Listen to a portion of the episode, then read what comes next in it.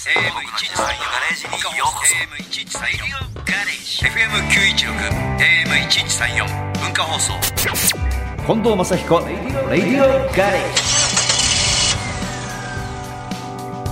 ジ近藤正彦です僕の自慢のガレージにようこそこんにちは。日曜日のガレージクルー文化放送アナウンサー、砂山慶太郎です。では、オープニングのメッセージご紹介しましょう。はいこちら、ラジオネーム、新潟の花ちゃんさんです。テレビの音楽番組で、人気の TikToker やインフルエンサーが選ぶ、今年はこれが流行る昭和平成ソングの3位に、ギンギラギンにさりげなくが選ばれていました。お歌詞の意味がわからないというのも若者にバズる要因のようです。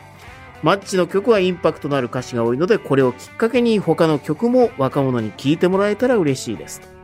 ギンギラギンにさりげないから冷めた仕草で熱く見ろ涙残して笑いなよそれは分かんないですね意味が ねこれ伊集院静香さんそうですよごね。このごごあったんですよこの前この前そうなんです。あの伊集院さんと。大竹誠さんの番組にはいいらっしゃって、ちょうどマッチさんの収録もある日だったんで、はいはいこの後あの、マッチさんがこう同じスタジオにいらっしゃいますよって言ったら伊集院さんが、えいつでも詩書くよって言ってました。 いや伊集重い院さん一言をいただきまし伊集院さんねた。はい。相当元気になられてそうですね。ねご病気されましたけほど、っとしました戻ってきましたね。えー、ほっとしましたね。じゃあ、伊集院さん、書いていただき ますよ。お願いします。新潟のハルちゃんさんメッセージありがとうございました、さあではオープニングナンバー参りましょう島根県のラジオネームマナさんからのリクエスト近藤正彦さんで「情熱熱風セレナーデ」島根県マナさんからのリクエスト近藤正彦さんで「情熱熱風セレナーデ」聞いていただいてますがこれ、伊集院さん、伊達あゆみさんに書いていただいた。じゃあ、ぴったりですね。つながってますぴったりでしね。たね伊集院さん、書いてくだ さい。は。ではい そのマナさんメッセージご紹介しましょう、はいえーマッチやってしまいましたうん。私は島根のど田舎に住んでいて職場の保育所まで毎日車で獣道を通勤していますおう先日すっかり暗くなってから家路を急いでいると突然目の前に大きな物体があっと思った瞬間ドーンとものすごい衝撃うわ。直後何事もなかったかのように巨大なイノシシが山に帰っていきました家に帰ってからフロント部分を見てびっくり。イノシシの頭から尻尾、足や毛並みまで綺麗に跡がついていました。うん。魚拓ならぬイノシシ宅に修理工場のお兄さんたちも大爆笑でした。相手が相手だけに修理代も請求できないのが悲しいです。確かにね。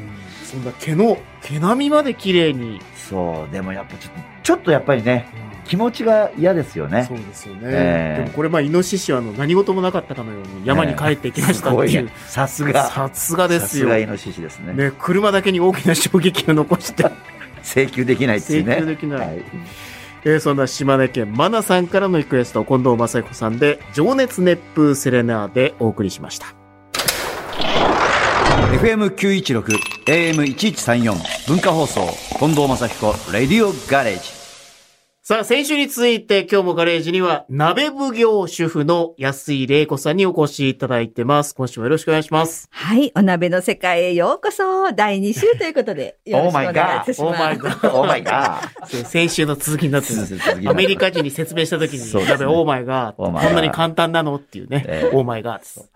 でも簡単といえばね最近やっぱ簡単になったでしょうんあのスーパーなんかでもその季節ごとにはい。なんていうんですかあの袋みたいなはい、スタンディングパックにね、スタンディン入っグてパックるね、鍋つゆが。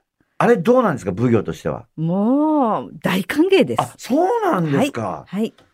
じゃららーとかっていうま貴様っていう感じなんですかとんでもないです。もうね、簡単に美味しく作れるもので、メーカーさんがあれだけ工夫して作ってくださってるんですかあちょっと奉行はメーカー寄りになってません話がら。いやいやいやいや、使った方がいいですよ。忙しいんですから、私たち主婦は。やっぱ味のバリエーションが一気に広がりますもんね。確そうかになんですやよっぱ。自分で作るとワンパターン、ツーパターンですけど、そうなあんですねのおかげでいろんな鍋が食べられるようになりましたよ。あーでも、やっぱり、なんか手作りでスープ作るってどういうふうにするまあ、これ後でまた私インスタントっていうか、このあれは聞きますけど、手作りで一番スープ作るの何が美味しいですかいや、基本ね、昆布で大体いけますね。昆布はい、昆布がやっぱり一番ですね。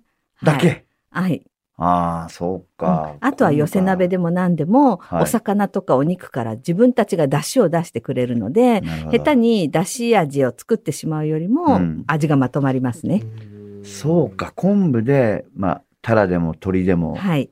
僕、うちタラでも鶏でも豚でも入れちゃうんですけど、はいそれもありですかありです、ありです。ああ、やっぱり鍋いいですね、そういう意味では。なんかいろんなパターンありますよね。うんこう、だしに、ちょっとあの、魚鍋だったら魚醤を入れて、ちょうんっとこえう、味付けてみたいほなうほうパターンもあったりとか、もうだしのまんまではねい、しょっつるなんかね別でこうはい、味付けてみたいなそうか。両方ありますよね。味付いてるやつ、付いてないやつねう。ん両方うまいですよね。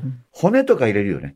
美味しいです、ね。骨付きの魚をガーンと入れて、骨からこう出汁がスーッと出ていくみたいなのってね。あれもなかなかいいな。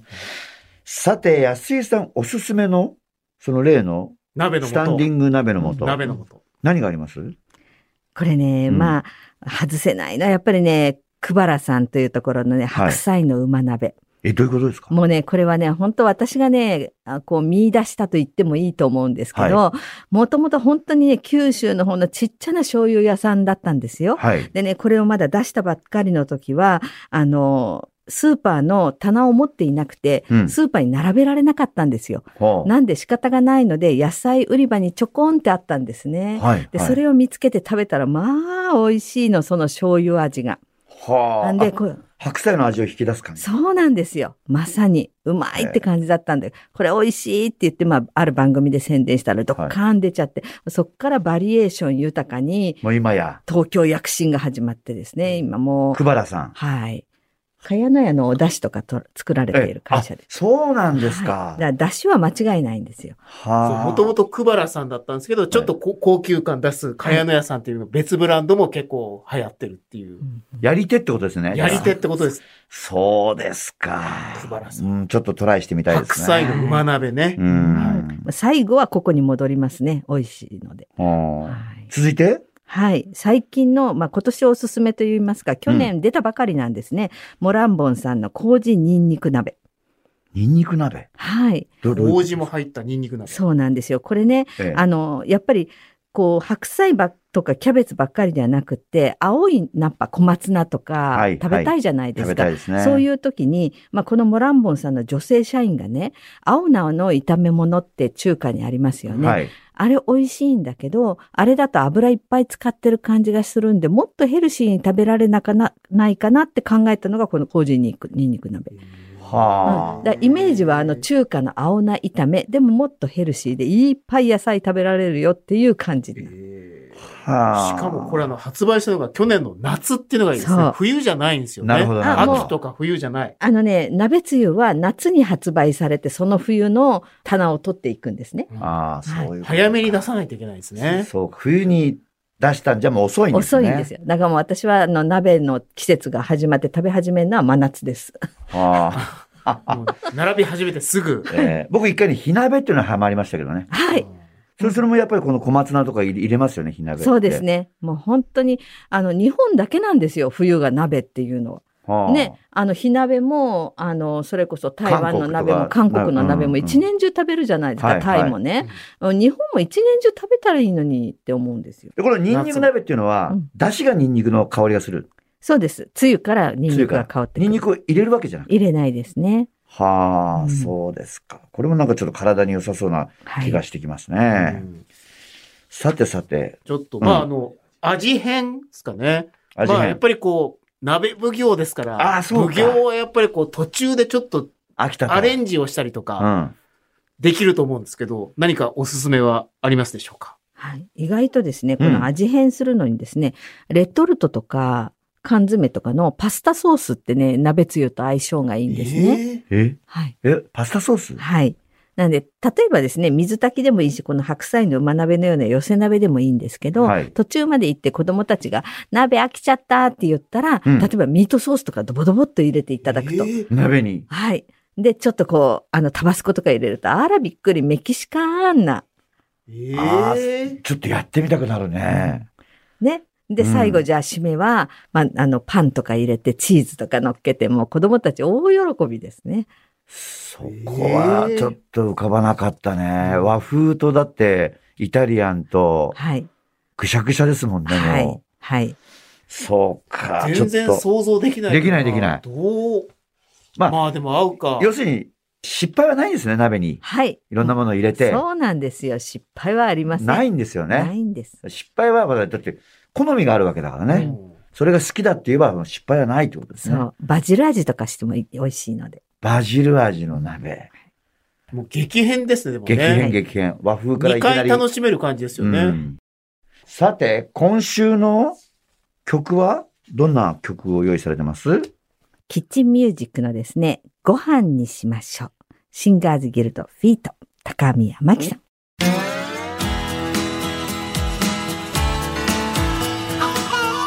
文化放送近藤正彦レディオガレージ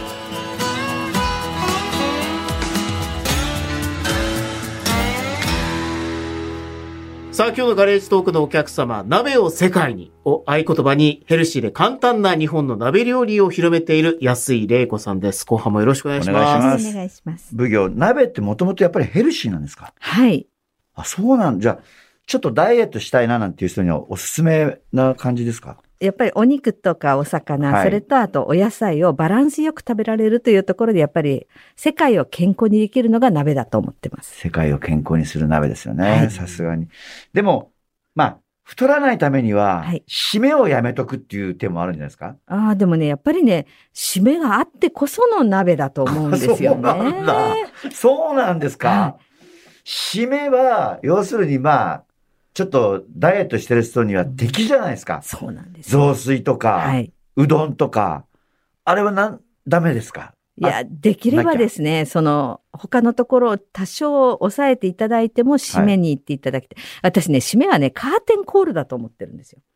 アンコール、さすが劇団でございカまーテンコール。はいす。劇団出身。あ、劇団出身だ。やっぱりこう、一回ですね、あの、役者さんたちといいますか、食材がすべて食べ尽くされて、はい。あ、もうなくなったなと思っていたら、そこにお米を入れたら、あ、あの味が帰ってきたみたいな、違うものになって出てきたぞ、うおーみたいな、そんな感じのものだと思ってるんですね。カーテンコールうね。んそうか、カーテンコールで太っちゃったんで、でも ね。炭水化物が太ると思っているから、そういうダメなんだ発想出ますけれども、炭水化物が太るわけではございません。なない。はい。まあ、合う合わないいろいろあると思いますけど、やっぱ締めといえば、奉行としては何ですかああ、そう聞きたい。鍋の締めといえば。鍋だし。 1個だけです。1個だけ、1つだけ一個。だけですか一個だけ厳しいな厳しいですよ。いや、やっぱり、うわ、雑、雑炊行きたいですね。やっぱお米だ米行きたいですね。じゃあもう、ち一歩譲って2番目は。え。2番目はやっぱ最近流行りの中華麺はやっぱり入れときたいですね。バリエーション広がる。ラーメンってことですよね。はい。ああ、ラーメンね。鍋にラーメン入れて最後ね。はい。食べてますよね、最近ね食。べます。中華麺だとどういう鍋が、おつゆはね。うんで合いもますこれって味噌でもいいし食べ、ますはい。醤油でもいいんじゃないですか、ね。そうなんですよ。味噌も醤油もいけますしね。ええやっぱり今流行りの豚骨鍋つゆとかあるんで、はいはいもう絶対間違いないですよね。ああ、そこ行っちゃったら、やっぱりダイエットになんないですよね。中華麺行っちゃった ら、おつゆまで飲んじゃうから、最後。。でも締まりますよね 締まる満満足感うん、がね。あるよね。もう出汁、びっしり出たおつゆと、中華麺とで。はい。ありますよね。そうか締めはそこに行くんだよなやっぱりな。雑炊ってさ、ちょっと質問なんですけど、残った具があるじゃないですか、ちょっと。はい。バラバラバラバラ残っちゃってはい。あれはお店に行くと、なんかすくっうて、んいらなくしてうん、で綺麗なお出汁だけに入れるじゃないあれはいいんですかあれで。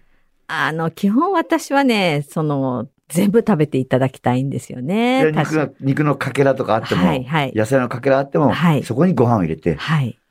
なるほどね。俺そこちょっとね、聞きたかったんでね。うんうちはね、そっち派なんですよ。はいあの、全部残ったまま入れちゃうん。うんでも、ねお店行くと綺麗に中取ってくれて、それで出してくれると、それはそれでまた美味しい、見た目もいいしね。ねあれは仕方がないですよね。北京ダックのこう身を食べないぐらいな感じ。 ちょっと違うかな。うん。ちょっと違うかな。うん。奉行に、奉行に物奉申行に物申さしやばいやばいばかれます よ、あと裁かれる裁かれるちょっ裁かれますけどね。そうか。といやで、奉行は、えっ、と、女優活動はもうやめたんですね。はい。舞台は、もう今のところは。考えてないと。いや、でもね、どっかエキストラとかちょっと出てるよね。まだあった。 その話はあります よ。絶対に。でもやっぱりなんかね、料理してるところのシーンとかでい。や、夢はね、やっぱりこう、鍋奉行でハリウッド映画とかどうでしょうね。それは相当大きい夢ですよ ね。はいやっぱり ね、主演はうん鍋だけに渡辺謙さんとか、あ出あ。たそれどこ、どこのネタですかそうですか。というわけで、 ちょっとまあ先にあれですかね、あの、美味しい鍋のお店聞いてそうきまごすめんか、ごめん、ごめん、ごめん。そう。東京近郊で、はいもしくは東京都内で、パッと僕がはい明日行きたいなと思うようなお鍋のお店があったら教えてもらいたいんですけど。はい。パッとですね。そうするとね、新宿にあるんですけどね、うんこれ、九州のあの、白濁系の水炊きをに、東京で最初に始めたと言われる、はい。水炊きの玄海さん。水炊きっていうのはどういう定義でしたっけ水炊きはまあ、お水から炊いていく、あの、東京の関東だと、あの、それこそ昆布の澄ましたものに、こう、ポン酢つけて食べるみたいな感じですけど、九州の方だともう白濁系のも確ごめかに。もうんいわゆしっかりこうと骨から鶏ガラから、あう、そうそう骨髄から出汁が出てる感じのね。うんスープにちょっと塩入れてグーッと最初飲んだりとかするもうのね、ね。ずーっと飲めます、ここの。飲めるんですか。美味しそうだな続いてははい。トマトすき焼きの三田バサラさん。ちちょっと想像できないな。トマトすき焼きトマトはいうんすき焼きにもトマトがね、あの、具として入ってるんですけど、丸いのはですか切ってあります。あ切ってあるんですねはい。なかなかね、そのアンバランス、いや、トマト美味しいってなります。味はあの甘辛な感じですはかい、そうなんですよ。ええそれ合うんだ。合うんですよ。最後にそのトマトも混ぜながらのパスタで締めてくれる。。やったーうんイタリアン。イタリトアンマトだから。ええもう徹底的にデブになるやつですね、これ。だってそうでしょ、まあねすき焼きの後にその出汁使って肉食って、その後パスタ入れちゃうんだかあーいやまあまあまあ。絶対うまいな。ら。うまいですね。続いてはい、これ、あの、飯田橋というか、まあ、神楽坂の山崎さんですね。うんこれ、江戸料理のお店ってね、もう東京都内にないんですよね、ほとんど。あ、そうなんですか。も、こちらでは、その江戸時代にあったようなお鍋を出してくださるっていう。で、どんな鍋ですか例えば、ネギマ鍋、鍋今はあの赤身で作られる方がほとんどですけど、はいもともとは大トロの方がいらなかったから鍋にしたんですよね。はああ、もうそういうのをね、ちゃんと江戸風の感じで出してくださマる。グロなんだ。マグロのネギマ。だから、大トロね、マグロを、で、ネギを包むんだよね。うんとね、そこのはね、結構ね、大きいんですよ、マグロ。あ、そうなんだ。はい。なんで、包むことはちょっとできませんけれども、そういう、まあ、なんて言うんでしょう。昔だったら捨ててた大トロでちゃんと作ってくうだわさい。ー絶対美味しい。美味しいもう余計なもんないんだよね。ないんですそっか絶品昔あれか、傷むのが早かったから、うんそろ捨てられたのか。そうそうあそうそれをうまく使って。はい最後。えこれね、ちょっと食べに行きたいと言ってもですね、うんこれがない、あの、マーラっていうね、あの、クエとはい違うんですよ、アラって。おうまあ、ちゃんとしたマーラっていう、その別な魚があるんです。はい。それが手に入った時しか食べられないという。食え鍋じゃないんだそうなんです。だからへー予約をしていても食べられない日があるんでこれは絶対美味しいやつですこよ。れ、日暮里のおす。店。はい、間違いない美味しいお店ですね。いや、クエ鍋もなんか、ちょっと贅沢ですもんね。はい。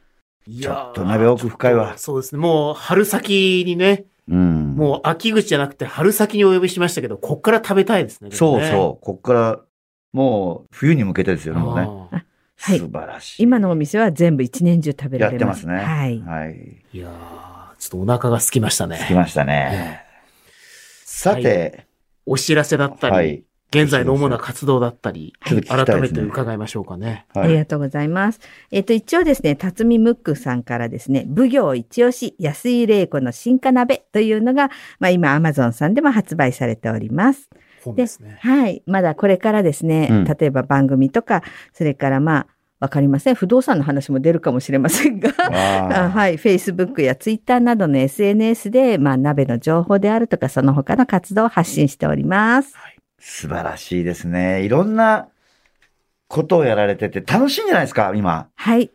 人生最高楽しいですね。そうですよね。はいそんなように見えますもんだ って。素晴らしいですよありね。がとうございます。じゃあこれからはまたいろんな場面ではい。ご活躍をしていただいて、はいまた違う宅建の件で、この番組に今度不動産で、不動産でね。不動産の不件動産奉で。行として不。動産奉行として、最近どんな物件がいいのか とか、これには手出すなとか、 お任せください。怖いな。また何かありましたら、ぜひ番組に遊びに来てください。はいガレージトークのお客様、SSA 料理研究家、そして鍋奉行の安井玲子さんでした。ありがとうございましあたり。がとうございましたありがとうございました。